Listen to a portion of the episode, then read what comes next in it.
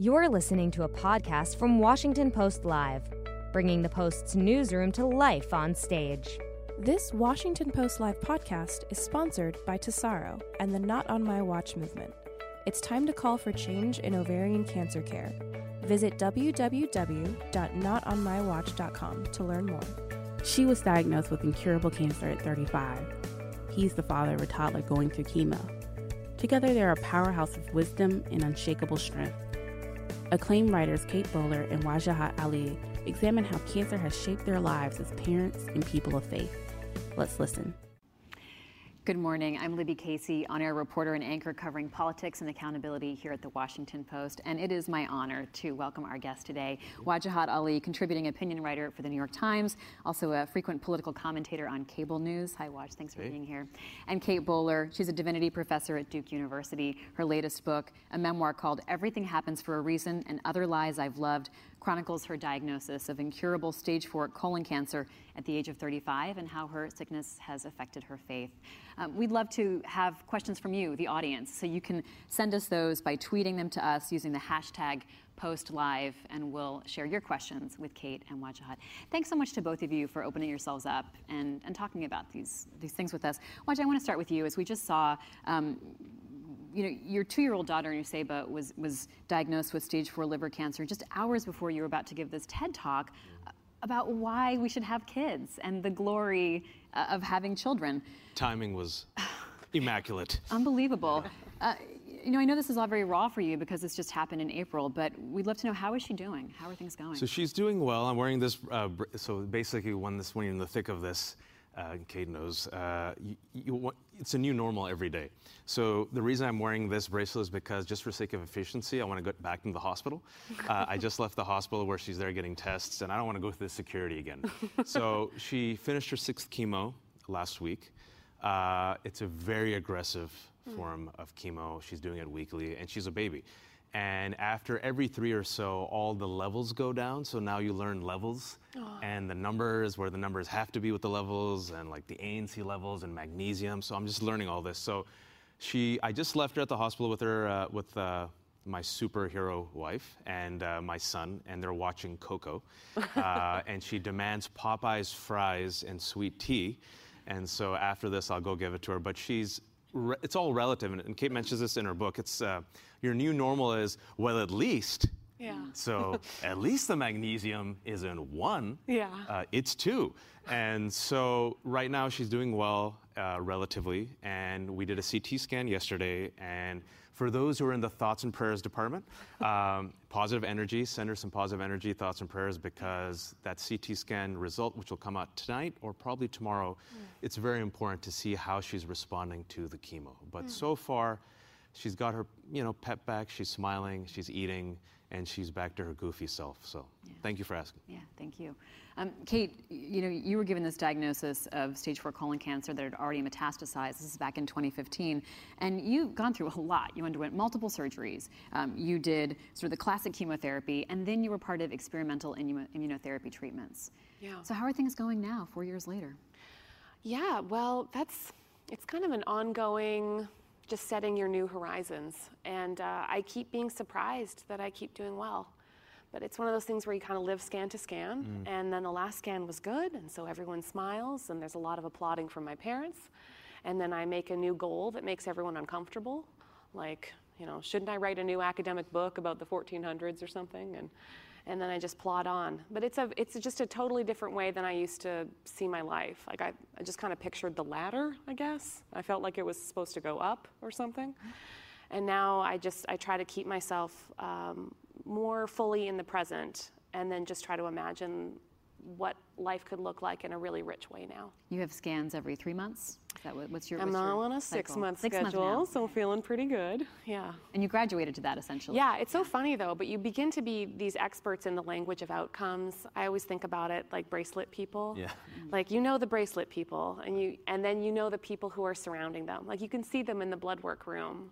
There's the person who's looking a little pale, and then there's everyone else who seems to orbit like planets around them and just knowing that every sickness creates a whole new whole new solar system in everyone's lives and you learn all the language and you learn to readjust But And, and the measure of success also changes, or like the measure of happiness, because yeah, because now it's like, oh, the level came out good. Today is a good day. yeah, Uh, like, oh, she left the hospital. Yeah. This is a victory. Yeah. Uh, oh, she ate food today without vomiting. Yes. And you think about it like two months ago, that would not have been a normal measure of success uh, or happiness, but it makes you, it just reorients everything. Uh, because cancer is a son of a bitch that just takes a toll on the baby, on the family, on everything. And so you kind of have to respect. It's like the movie Alien, like the xenomorph.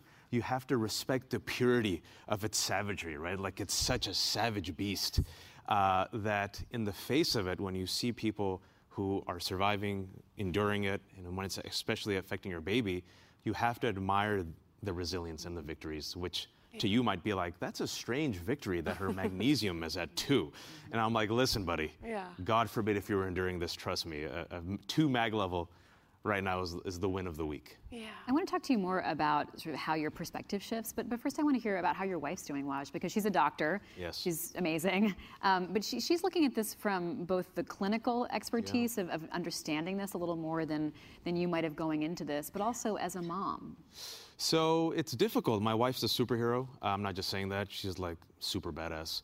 Uh, am I allowed to say that? I just did. Uh, You're allowed sorry, to WaPo Live. You're allowed to say Uh, but look, you know, for my wife is stuck to Nuseba right now because Nuseba wants mommy. So my wife's been literally with her for the entire week. I just left my wife. She goes, my back's hurting. She doesn't complain. She goes, my back's hurting because I've been in the bed. Each time we want to give her a break, Nuseba, super sharp, spidey sense, uh, is like, what do you mean, mom, you're leaving? And mom's like, well, I'm not going anywhere. so the mom in particular in this relationship takes the burden, you know, literally physically. She hasn't gone to work at all. It disrupts everything, right? And so my, I was telling this in, in the green room. Just certain personalities. My wife is emotionally very grounded and strong, and she just takes it day by day. She has her moments where she needs the good cry, and she said yesterday, her and Nuseba both had a. They just had to cry, um, and I'm the robot. Uh, I don't cry, so that's like you know my that's my wife and her. Just they said we need to let it out. But other than that, she's just I'm very lucky, and Nuseba is very lucky to have a mom like Sarah because in addition to just being a strong person who's able to just withstand this trauma, honestly, uh, she's a doctor, and so having a doctor who actually understands this in your family is in itself a blessing that most people don't have because then she's able to let me know we're on the right track. How are you talking to Nuseba about this? What's her comprehension of what's what super sharp. She understands everything. So this is Nuseba. She's about to turn three next month. She literally said, last month, she goes, "Cancer wasn't cancer that thing that auntie got, that one auntie got in our community, and she passed away." And so she knows exactly what she has. She knows exactly what's happening. She understands everything. And my son Ibrahim was going to turn five. He's just like at the playground. He goes, "Yeah, my, my sister Nuseba, she's sick. She's got cancer in the stomach. Uh, her stomach hurts, but she'll be back home soon." So kids are far more sensitive, intelligent, and aware than we give them credit for. And so the, the type of energy and language we use around children, especially children who are enduring this, Yeah. I think is very important. She picks up everything. Do you feel like the, the medical professionals who are dealing with your family are aware of that? Are they being sensitive? Very aware. We're they- very lucky. I mean, for sake of privacy, I won't give the hospital, but in being in this area, we're very lucky to have some of the best hospitals. Uh, and just the nurses. And just one thing I'll say, just to show how important it is to have you know, nonprofits and, and, and, you know, organizations that help. My daughter has art therapy. She has a lady who comes in and sings Moana songs. Uh, she has nurses who come by once a week and give candy. These are the small things that we take for granted that you have, that you know, when people give their money to, they're like, what am I, what am I supporting? You're supporting endeavors and programs like this that really put a smile on a kid's face and make such an unpleasant situation bearable. And, and even having that staff there uh, that cares Yeah. uh, makes everything better. You know, we're all the parents of young children, and you want to protect your kids from all of it. So, Kate, how have you talked to your young son Mm-hmm. about your illness? Well, I, when I got sick, he was so little Yeah. that it was mostly about. It's weird. Like when you become a parent, your body is suddenly a home for somebody. Mm. It's the thing that makes people feel safe. And I had a lot of stuff on me that looked that was suddenly a little bit terrifying. I had a port. I'd had any number of surgeries. I had to wear a chemotherapy bag that was just like just hardcore fanny packs. Mm. A lot of bags on bags on bags mm. when you're sick, and. Um, and it meant that I had to try to find ways to relate to him again when my body was not friendly anymore. So and kids I just want to crawl all over you. They just, I think, especially sometimes they sense when it's not time yeah. to crawl all over you, yeah. and they want to crawl. I think that was the most. Not touching him was exhausting. Mm. I did a lot of like uh, just puppetry, where I would sort of bring out something friendly and be like, "Let's fight with these puppets at an arm's length." so a lot of just little tricks, but but mostly it was about trying to find a way that I could reground myself just as his mom and not just as a cancer patient. I, I mean, I think that's just the threat with anything that's so terrifying is you're just suddenly eclipsed by something you didn't choose. Like your whole identity is this awful thing that you didn't know anything about a couple weeks before. We're so. looking at a picture of you from Instagram with a lot of joy in your family. are just a huge part of our lifestyle. huge ukulele family. Uh, That's a great LinkedIn profile. Dino Ninja guitar strumming sidekick. Uh, you know, I'm super protective though about my home as a place of like real calm and mm. peace though mm. in part because i um, and hilariously that's why i wrote a book and i didn't um, it's mo- that was the stuff i didn't feel like i could say it was all the rage i had all the frustration all the you know it was so it was so disorienting for me to go from being an expert in something to suddenly finding myself the unwanted recipient of it so it was um, i felt like writing everything down and keeping it in one place was also my attempt to keep my home to be like a really beautiful place where I could relax into the love of people who knew who I was. May, may I make a quick observation about just parenthood because we brought up in just reading Kate's book, and since we're all parents, I think how it affects you as a parent, right? Because it affected her, and reading her book, which everyone should buy, by the way, came out in paperback. I don't get a cut. Uh, so I'm actually sincere in my praise for it. Your, your first comment was, how will, you know, I'm a mother. How will yeah. this affect my kid? And yeah. my first reaction as a parent, and I don't know if other parents have gone through this, is you make a bargain with the universe or with God. Yeah. And so the, my first immediate reaction was, all right, God, let's do this. My life for my kid's life. Easy yeah. trade. Yeah. Uh, I'll absorb it. Yeah. And and the the world does not work that way, unfortunately. Yeah. And so you can't absorb your child's pain and suffering. Uh, so you just have to yeah. be there in your inadequacy. Yes. Uh, in all your inadequacies and weakness as a parent, and just try to help them. And so we're in the thick of it. So that's why I feel I feel like what can I do aside from giving my life? I can't give my life. Yeah. So what trade can I make? What bargain can I make? What negotiation can I make with God or fate in the universe? And you don't get an answer back. Mm. Uh, and then you see your kid and you're like, okay, I, we just fight. We fight with her and yeah. do the best we can. Yeah. Yeah. Kate, you were talking about uh, some of the hard stuff that you didn't want to import into your home, some of the rage, some of the, um, yeah. the, the, really tough aspects of this. It was months before you were diagnosed. Like you lost some precious months mm. before doctors pinpointed what was going on with you. Mm-hmm. And then when you were finally told stage four cancer, it was an, an, intern, and you describe him as being like the shortest coat, right? That people who have yeah. sort of earned their their medical chops get like longer coats, but this is like this virtual kid coming in. Yeah, this 12-year-old just wanders in, looking lightly disoriented, reads my chart, and I, all I remember saying was, "You'd better be holding my hand if mm. you're going to tell me stuff like that." You do feel like, uh, and this is, it's taken me a while to realize the deep burdens of doctors. Me loving doctors has been a journey. I love them now. Uh, but I thought, I mean, I'm a, I was like, I'm a professor. I'm a fancy person. I work over there. I kept pointing where my office was. like, why doesn't anyone give me, you know, there's also just no dignity in the sort of endless blue cotton that you are given to live the rest of your life. And uh, I felt so stripped of all the things I knew how to do. I mean, just trying to be an avid learner, you want to learn all the vocabulary, you want to be the best possible cancer patient. But I, that, was, that was also just the really intense mindset I had that I took all of the hopes I had for living in the meritocracy and I just applied it to being the cancer patient, mm. where I wanted to win at being a cancer patient. And it turns out that um, medical systems are incredibly complex and often cruel. Mm and that most of the hopes I had for getting access were not easy because I'm not American And uh, almost immediately, we realized that treatment was going to bankrupt my family. Mm. So attempts to f- sort of both find care and then find ways to pay for it was the darkest moments of my life. And your dad was offering to basically sell all the assets that you that his that he yeah. had that your he and his on the Canadian had. dollar, no less. so, yeah, I just everyone. I mean, that's what it does, though, right? The cruelty of it and the to, the totalizing force that cancer is. Everyone just starts emptying their pockets. They're like, "Is this enough? Is this going to to to bridge the the gap between what you need and where you are?" And, and so much of it is just this obstacle course of trying to figure out where the trial is, who knows the most, like, what are the back doors and side doors to get to that information? It's taken me years to get decent information about my illness. And that's because I'm absurdly privileged to be able to know how to navigate just this intense web. And you talk about going home and like researching stuff, right? Like getting out the dictionary and trying yeah. to figure out what, what this coded language right. means. I didn't know what, yeah, I didn't know what the, all, the tumor language was totally. Yeah. They said, you have METs. I was like, oh, yeah. sounds fine, right? it's, it's, a team. Um, yeah, I was just constantly Googling and then being horrified.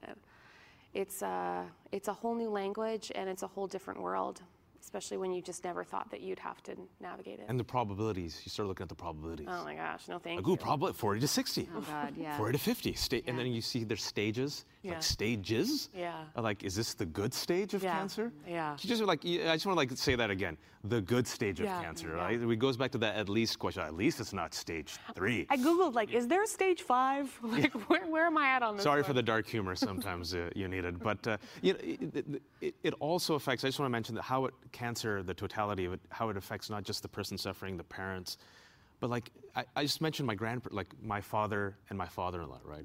These are old Spartan South Asian immigrant men, all right? They, like they never weep or cry, right? They're like old school. And when I told them, uh, my father-in-law just wept for two days, like he couldn't talk without weeping. And uh, my father just, I never heard my father cry in my life. Yeah. And he's just like, I'm so sorry. And I'm like, why are you saying sorry? He goes, I'm sorry that I, I, it's just so much for me. Yeah. And he goes, at this stage in our life, we've taken a lot. We're grateful, but to see this happen to Nuseba, our granddaughter, it's, he said it's too much for me. And so the, the, I want to just mention the grandparents who also endure this. You know, it's uh, mm-hmm. anyone who's in that like, uh, like if you will, the, the, the electron shell circling around the person, yeah. uh, the orbit, it impacts them. Um, and, and it has, you know, it's, it's just brutal. You've talked about that on your podcast, Kate, that you realize that loving you was causing people pain and that like your friends were all going into therapy because they were yeah. so shaken by their young vibrant 35 year old yeah. friend professor mom coping with this yeah it does that was kind of a weird shift and that's still not something i'm totally used to is like suddenly you're the worst thing that's happened to people and it's hard not to see it that way you're like loving me will kind of maybe destroy you is when you look at your like sad, beautiful parents, and they like just launched you, right? Like you had the kid, you finally are living your life, and then you just you feel like you're just taking it all apart. Mm. So it is. It's it's just a funny thing though. Like the second you're diagnosed, you suddenly do feel like you're. To, to strangers, you're a problem to be solved. You're like a riddle. Like, why did this happen? Sorry, I have no, no, no. It's great. I actually wore very absorbent cotton, so yeah. I mean, uh, strangers are trying to figure out why it happened to you, not them. Like, was it something you ate? Was it in your family? There's it's just like they want the reassurance that I'm safe from this. You're over like, here. Yeah. yeah. What? Yeah. And not that it's your fault, but like, what is the secret code? What did you do that I can avoid doing? That I'm not going to get it. could be my fault. I was being wheeled into a procedure a couple weeks ago, and the nurse on the way in, and mostly nurses are spectacular, but the nurse on the way in was like, "Oh, colon cancer man, it must be stuff you guys are eating nowadays. And I was like, this is not helpful.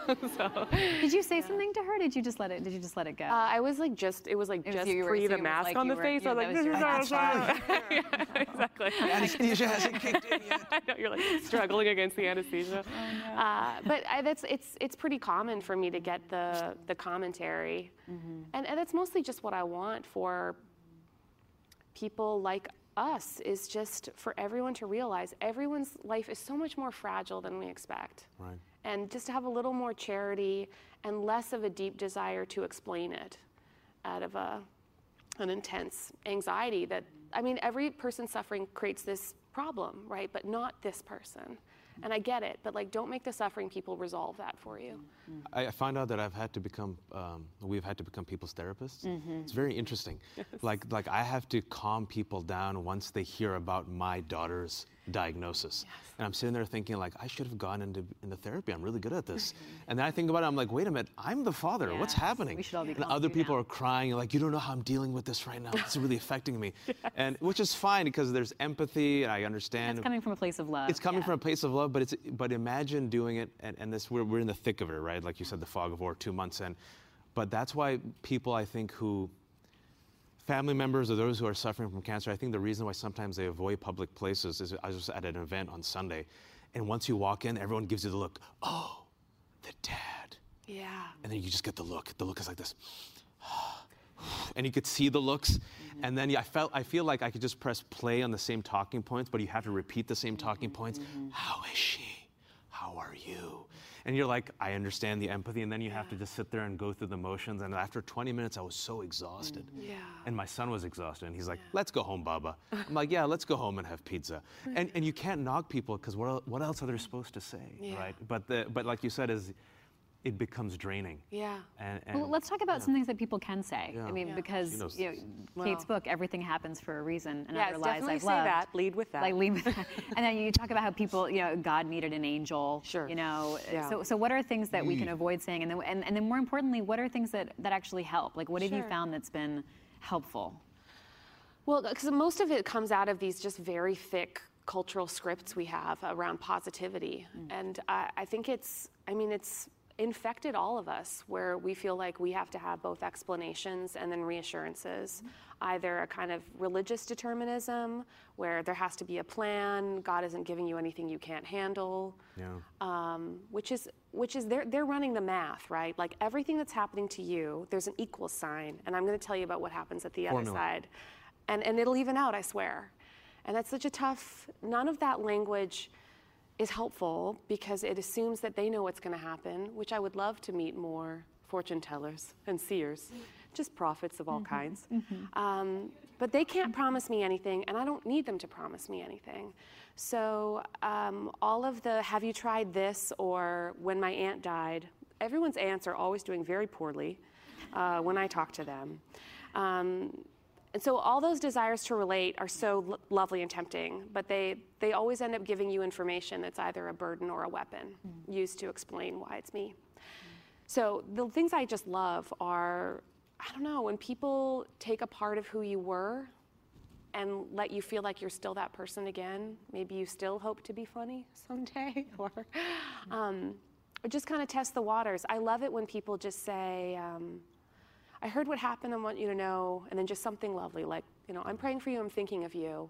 And then just a little pause, and then let the person take it where they want to go. Because so easily I'll, I'll, you know, I became devoted to talking about reality show programming just to have my, like, you wouldn't believe what's happening on The. Bachelorette this season. uh, but just give us the off ramp, just so that we can be more than one thing again. What's been helping you get through this time in terms of, well, we can talk about uh, sort of the, the bigger picture of this, Yeah. but just in terms of the, the little gestures, what family's been able to do, um, some of the mechanics Right. of, of what's helpful for you right We're- now. I mean, we're talking about this right in, in DC. I'm originally from the Bay Area. Uh, my wife's from Florida. So in DC, we're like, we don't have the village. Yeah. Uh, And we have two kids, right? So just having a parent come, and my mom just coincidentally happened to be visiting when this diagnosis happened, that was a huge relief. We have an ecosystem of friends who are just very lovely and sweet, and I just want to appreciate everyone's kindness. There's something about when your baby gets cancer, it brings out people's inherent decency and kindness to the point where I got this Twitter message as I was saying. Someone, some guy said, "I hate you on TV, I hate all your opinions, I hate you on Twitter, but I just want to let you know my my uh, mom is praying for you." Uh, and I'm like, thank you, sir, I think. Uh, and so, you know, just kindness. I think this is common decency and kindness. Someone coming up to you with that short statement, I heard what happened, I'm thinking of you, anything I can do, let me know, pause. And then also, there's just something about that normalcy factor Yeah. two months in, which is really nice. Like, people want me to be me again and talk about other things, or the Warriors losing. Thank, congratulations to Canada. uh, pain. Uh, but just, you know, or here, practical stuff. Ready? Grubhub cards. Yeah, that's right. Uh, or a DoorDash. Uh, we appreciate the toys. I have so many toys right now. I got to donate these toys. Uh, but someone coming in saying, Oh, you have a kid, Ibrahim? I have kids. Maybe he'd like to just hang out with our kids. Just small gestures like that to bring back a level of normalcy. And that's what we've seen has really helped our family. Because again, cancer just doesn't impact Nuseba. I have a five year old boy Yeah. and Sarah, and you know, just, oh yeah, I have to work. Yeah. Yeah, Right. life and pay the bills. Uh, but just, I think it gives a person an opportunity to exercise kindness and decency without the script and the tropes.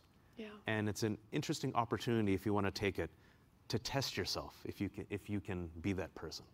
I think sometimes those of us who are in that orbit don't know what to do. Of and there's not. a danger in doing nothing Yeah. and staying silent because you don't want to say the wrong thing, you don't want to do the wrong thing. But Kate, I remember hearing you talk about how um, some friends of yours just sort of persistently, I think, kept sending you a gift card to like Whole Foods or something, like every, uh, no endorsement, um, every every month, you know, for many, many, many months. I believe that was you or one of your guests talked about that on your podcast, where it, it just didn't go away. Like they just kept checking Yeah. in and sort of sending you that, which Yeah, and that was the that's sort of the evolution of like from crisis to chronic is like a lot of people are really good in the crisis moment, but when you still have the same depressing problem a year from then, mm-hmm. you sort of feel like the giant bummer that comes to parties and brings and ruins small talk for everybody. So it is really nice when people find ways to create these sustaining little moments that recognize that you're still going through it. So because I've scanned so often, it's just nice when someone remembers, like, oh, is it coming up? And then like gets me a Starbucks order or. Um, a lot of what I struggled with, honestly, because I was trying to get care, was they just said, "Hey, is there any information you needed?" And I created a little Google Doc called "No Kate Left Behind," where people could add health information that I needed. And it was those kinds of little efforts that have meant that I, I went from feeling like I was totally alone, like I'm, you know, foreign, so I don't have any family in this country. I just needed all the people to surround me and then to lift me up, so I, I didn't feel lonely anymore. It's a community. I think it was the it was the uh, actor Scott said it. The, the pretty people. So it's the politicians and the pretty people, and then the Morlocks, the writers, come in at the end. Uh, but he said he said. Uh, uh, some of my best friends are Morlocks. Uh, he said uh, a community. You create a community, right? Uh, and I think that's what we've noticed that there's a community of survivors, there's a community of people who've gone through it, there's a community of people who, who are going through it right now, and they give you best practices. And, and, and that's something that I've been worried about is like, we don't know how long this is going to last for Nuseba, right? Like everyone says, oh, three months, six, well, we don't know. yeah. Um, and so I was thinking about that, like, what happens if we become like the cancer parents? Oh, like the Debbie Downers who come in and everyone has to then give the script and then say, yeah. how is she? Yeah. Anyway, um, and so I think those cards or just the thought, you know, and there's no, look, there's no signs to this, right? Because I don't knock anyone. You know, the stuff that annoys us is not too annoying because anyone who makes the effort at the end of the day, I, I am willing to invest in their good intention. Mm-hmm. Um, but we're, Well, I'm not. Not Yeah. for some people. Like, uh, I've had some winners, longer. though. I've Yeah. had some winners. Like, I've heard that since Kate got cancer, she's never been happier.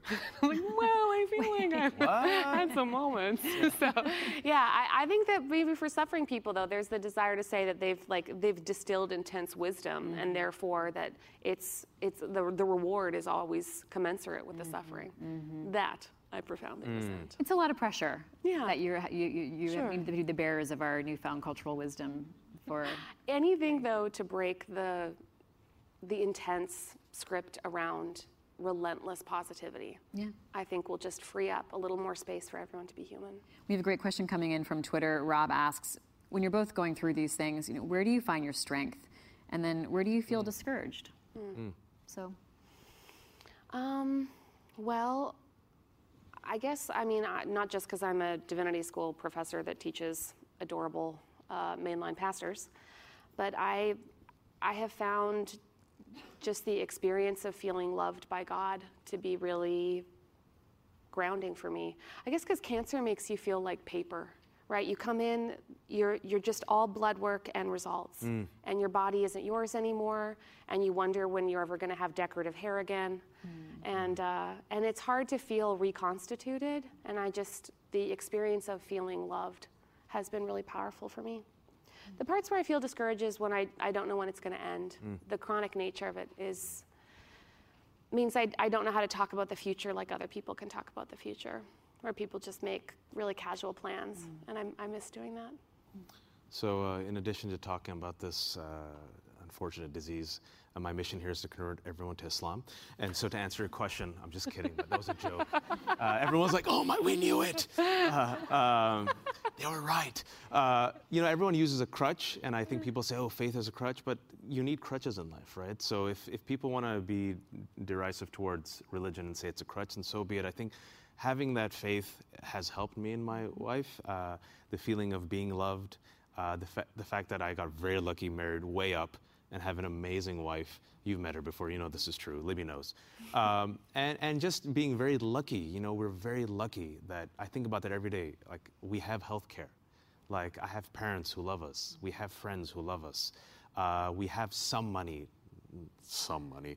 Um, we're very lucky compared to most people. I think, in a strange way, being grateful every day has given me a perspective that allows us to move forward, both my wife and I. Um, and that gives me a strength. What gives me a lack of strength very quickly, the time went to zero, now they're going to We're reel okay. me off. We're not gonna. We're not. We're okay. uh, we're okay. Is um, not knowing, right? Uh, how can I solve this problem? I'm the father. Yeah. I'm supposed to solve things. How come I can't protect my daughter? Wha- What, do you mean? What, what, like, how can I fix this? I can fix most things, and I can't fix it. Yeah. Uh, when will this end? I don't know. Uh, oh, everything was going well last Wednesday, Yeah. and she's back in the hospital Friday. WTF? Yeah. When will she get home? I don't know. Yeah. And you know, I was telling Kate this, like I, you know, I was telling you, I'm, I'm very good in chaos. That's one of my very few superpowers in life, my only superpower. But late at night, every day, I can't sleep Yeah. because I run the scenarios in my head, Yeah. and it keeps me up every night. And I try to fix this problem, Totally. Even though I know it's you can't. Yeah. But eh, but that's what's discouraging. Is like I can't fix this. Yeah. Do you feel like this has deepened your faith? Has it challenged your faith? Is faith just there with you for the journey? It hasn't, you know, in a, str- you know, I think for me personally, the, the trap, the quicksand, is if you really start asking, why me? Or why did God do this to us? That is a dangerous place to be in. And my wife and I have not ventured into that space. It goes back to the previous point where my wife and I, I think just based on our perspective of, our perspective in life, we go, this happens. It's a one in a one and a half million freak occurrence. Mm. It's rare. It happens to kids zero to three. I don't have cancer in my family. My wife doesn't have cancer in her family. Why is this happening? We have no idea. But my wife and I both said it happened. Yeah. Deal with it. Things happen to people. I could have easily looked at that and said, why us? Why me? I was a good Muslim. I don't drink. I don't drink. uh, I don't eat pork. I eat halal. Damn you, Lord. Uh, but what will it accomplish? It'll accomplish nothing. So for me, it actually has helped in profound ways just when it comes to perspective and has helped my wife. And, uh, you know, I, I hope to think that this is going to be a small chapter in an otherwise very rich, long narrative for Nusayba. Yeah. That's right. I can only hope. Yeah. How about you? That question was, I think, for both I of us. I love that. I loved your answer. That's beautiful. Um, and Kate, I'll just let's close by um, since you know your profession is exploring faith, writing about faith, Yeah. um, looking at faith uh, with an eye of both living it, but also watching it with almost like anthropolo- an anthropological yes. gaze. Yes. I'm always the person with the clipboard at a megachurch. Yes. Yes. That is my life. So, can you just talk briefly about? uh, You know, you said that you felt surrounded by love, and Yeah. that you know your faith is there with you. Um, but had there been moments of challenge, and how have you gotten through those in terms of just uh, sort of your, your belief in your faith? Yeah, I mean, maybe the harder part was like because I'm an expert in the prosperity gospel, I did get a lot of feedback uh, from other people of uh, with that faith perspective that felt that um, it must have been something that I had done or said or the idea of the prosperity gospel is you will be rewarded on this earth Yes. for the good that you do for, for living the good life, not just in heaven, but you would get nice cars, you'd be healthy, Yeah. the good things come now.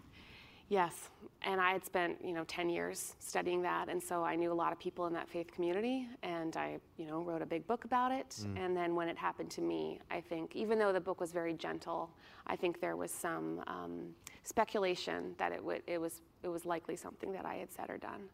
So that was hard for me to feel like um, Christians can be the most uh, pointed mm. in their indictments. So I've tried to just open up a generosity and, and just that in that space where we don't know, that if we step in with love, that it can do a lot more than, you know, these sort of endless explanations for one another's pain. Yeah. Well, thank you so much to both of you for being here. Thank you, Wajahat Ali and Kate Bowler, for sharing your stories with us. Um, a reminder to our audience you can watch the full interviews from today online. Go to WashingtonPostLive.com. And there'll be a podcast version of our conversation up later today as well. I'm Libby Casey. Thank you all for being here. And for those of you who are here in the room, please join us for our morning reception that'll take place now. Thanks so much.